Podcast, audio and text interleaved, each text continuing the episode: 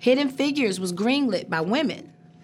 All women. They may not have been all black, but that's that goes to show we need each other, right? Yeah. Um, so things are certain certainly shifting.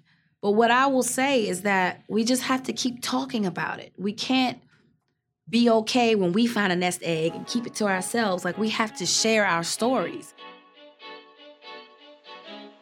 Hi, welcome to a special episode of the hashtag Tell Black Stories podcast.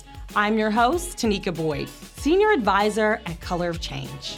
The hashtag Tell Black Stories podcast was created as an extension of Color of Change Hollywood, an initiative changing the rules in Hollywood, ensuring accurate, diverse, empathetic, and human portrayals of Black people on television and throughout the media landscape. Today, we're joined by a very special guest with a career filled with success. Taraji P. Henson is one of the hardest working Black women in Hollywood. Her work has earned her a Golden Globe, Oscar, and Emmy nods, and even the NAACP Image Awards Entertainer of the Year. Today, she is here to talk about her new movie, The Best of Enemies, a true story of the unlikely relationship between her character, Ann Atwater, an outspoken civil rights activist, and C.P. Ellis, a local KKK leader. During the racially charged summer of 1971, Atwater and Ellis come together to co chair a community summit on the desegregation of schools in Durham, North Carolina. The ensuing debate and battle soon lead to surprising revelations that change both of their lives forever. Taraji, thank you so much for joining us. Thanks for having me. I should say you are like my best friend in my head. So it's truly a pleasure. Thank you. Uh, at Color of Change, we try to center the lives of Black women who are often, as you know, on the front lines of social justice and movement work. How did this role come about? Tell us a little bit about that. Well, Danny Strong, the uh, one of the co-creators and producers of Empire, gave me this script when we filmed the pilot for Empire, and I was moved, but the show had taken precedence over my life, my schedule. I, you know, I couldn't get to it, and then finally, the elections of 2016, I noticed the racial climate changing mm-hmm. drastically, and I called Danny and I said, "We have to do this movie, and we have to do it now." And he was like, But don't you have another movie you're already slated to do on your hiatus? I said, I'll give up my entire hiatus, mm. make the dates work. Because I felt the importance of this story. And and I take what I do as an artist, the responsibility of an artist, I take that very seriously. So you have a history of playing strong and influential black women, making their mark in history. A great example of that is one of my favorite roles in Hidden Figures, mm-hmm. Katherine Johnson.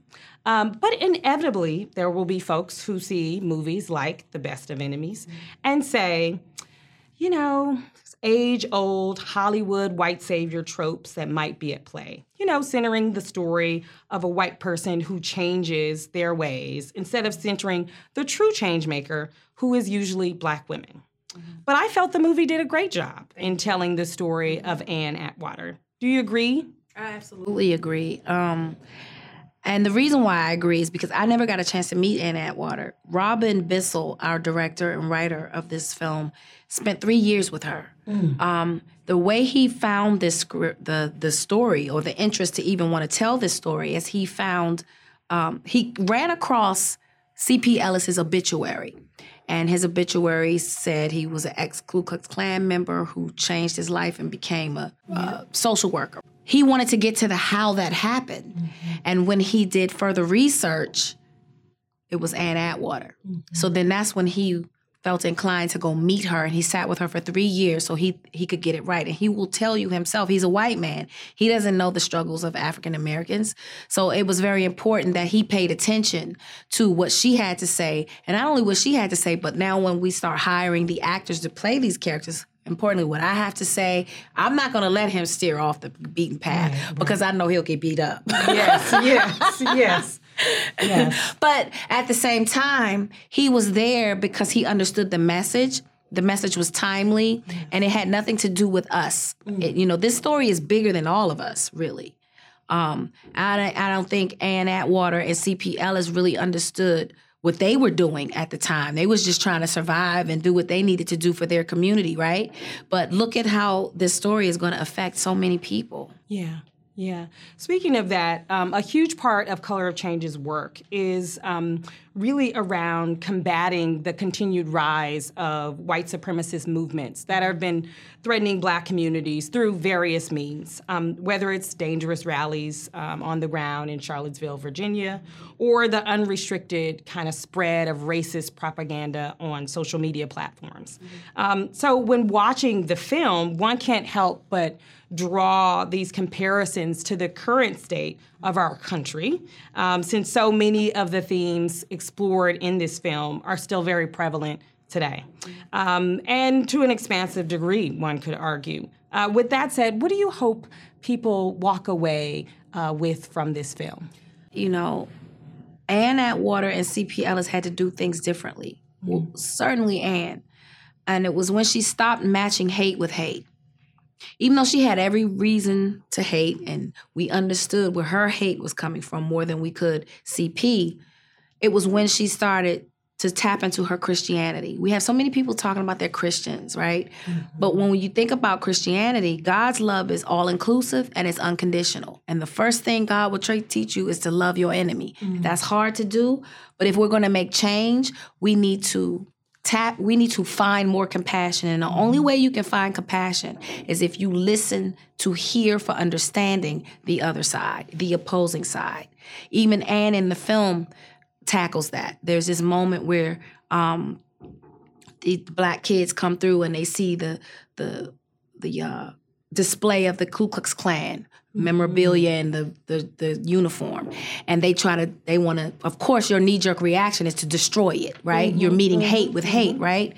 And shuts it down. It was visceral. She didn't even know what she was doing but in the moment she's saving their lives. Mm-hmm. but what she's really telling them to do is pay attention. Read. They have this to tell you what they're all about. Listen. They're giving you an in a window right? We had to listen to each other.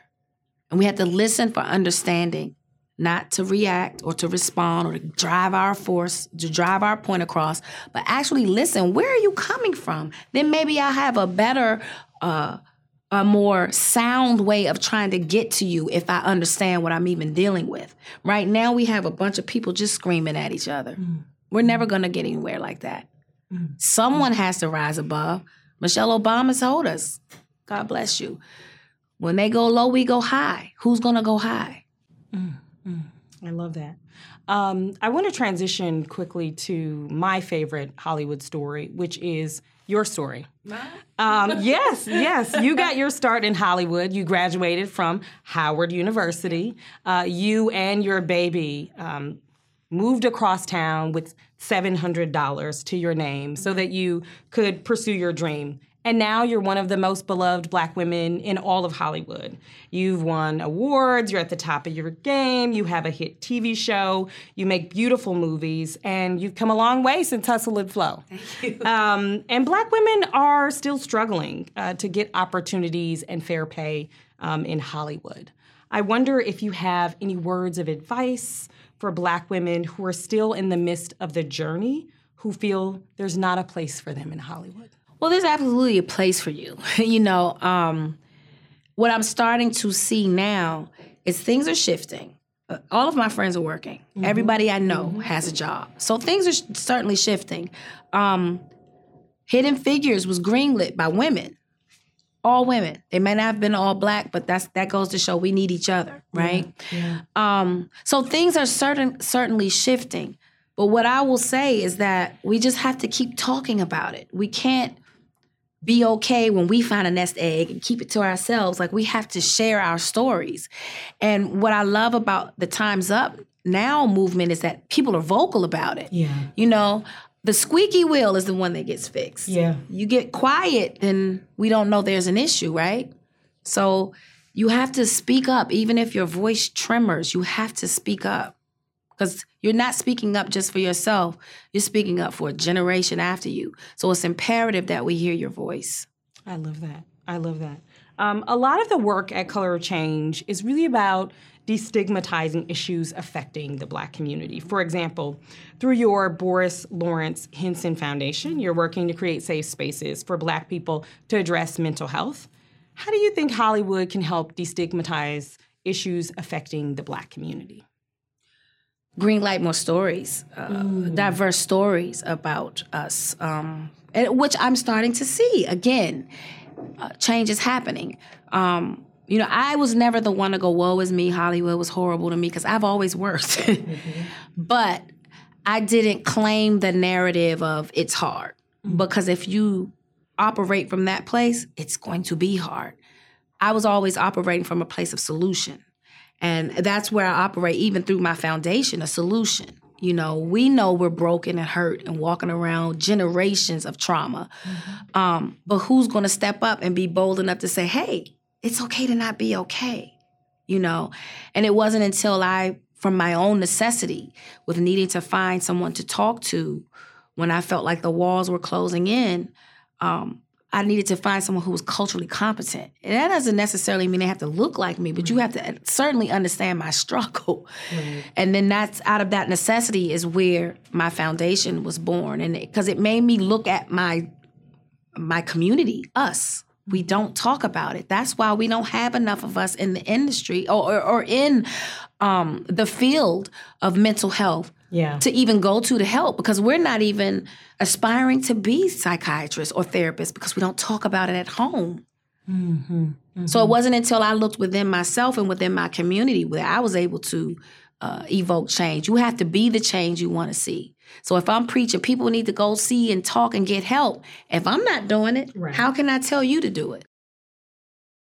So at Color of Change, we um, love to also think about Black joy. It's mm-hmm. not the absence of pain, but it is about intentionally centering Black joy. Mm-hmm. And so we have Black women brunches, mm-hmm. and we see a lot of Black girl magic. And mm-hmm. I'd love to know what does Black girl magic mean to you?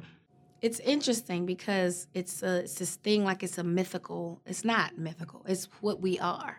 That's right. And um, when you it's it, i'm really weird about titles with us because sometimes when you give us a title it can be flipped into the negative. Strong black woman. Well that means you got to be careful with that yeah. because then that makes us superhuman. Mm-hmm. and that means that we don't feel or we can get over anything and that's so not true. It makes us um it dehumanizes us in a mm-hmm. way. Mm-hmm. immortal which we're not you know? So that also comes into the black girl magic thing you know e- even though i understand how it we need to uplift ourselves but be careful with that because then again it's almost falling into that strong black woman yeah, black girl magic you can do anything yeah. you can get over anything and it's like no i, I am just resilient and uh, I, I can turn bad things into great things but that mm. doesn't mean that I don't feel like you feel. Yeah. So I I love the term because yes, we it's years and years of black women being suppressed and oppressed. But and and and and in the light of lifting us up, we have to be careful with these titles because then they can be used against us. Yeah. You know, but I, I support Black Girl Magic, but it's nothing new. We've had it all along, and it ain't going nowhere. And it's not a mythical thing. Yeah. It's just something that's in us. Yeah. Just to wrap up, I wanted to ask you something that we ask a lot of folks who come to our hashtag Tell Black Stories podcast. What is one story, and you talked a little bit about this in answering the last question, but what is one story that has not been told um, about our community um, that you would love to see Hollywood put on the big screen? It's so many. It's too many to. Yeah. To... Give us a few. Give us a few. what really happened to us after the emancipation of slaves. Mm. I don't think mm. people really understand what really happened. Like, yeah. yes, just because we were free, you know, there's one, there is one quote that still affects me deeply uh, that Martin Luther King talks about. And all he says, you know, you're always telling us to pull ourselves up by our bootstraps. Mm-hmm. But how can you tell a man, a bootless man, That's to right. pull himself up by his right. bootstraps? We had no boots. no boots. So even though we were free, free to what? We had nothing to go to. Yeah. You know? And until we in this country deal with the fact that slavery actually happened. Yeah. And the trauma that people are still living with from that because we don't ever address it. Yeah, the aftermath. We don't. Yeah, we don't talk. About. And until we do, we're gonna always be traumatized and walking around broken. yeah. Well, I'd love to see that movie, and maybe one day Absolutely. you'll make it and star in it. yes. Taraji, thank you again for joining us today for this beautiful, beautiful conversation. Um, you can watch Taraji's powerful performance in The Best of Enemies in theaters nationwide April 5th.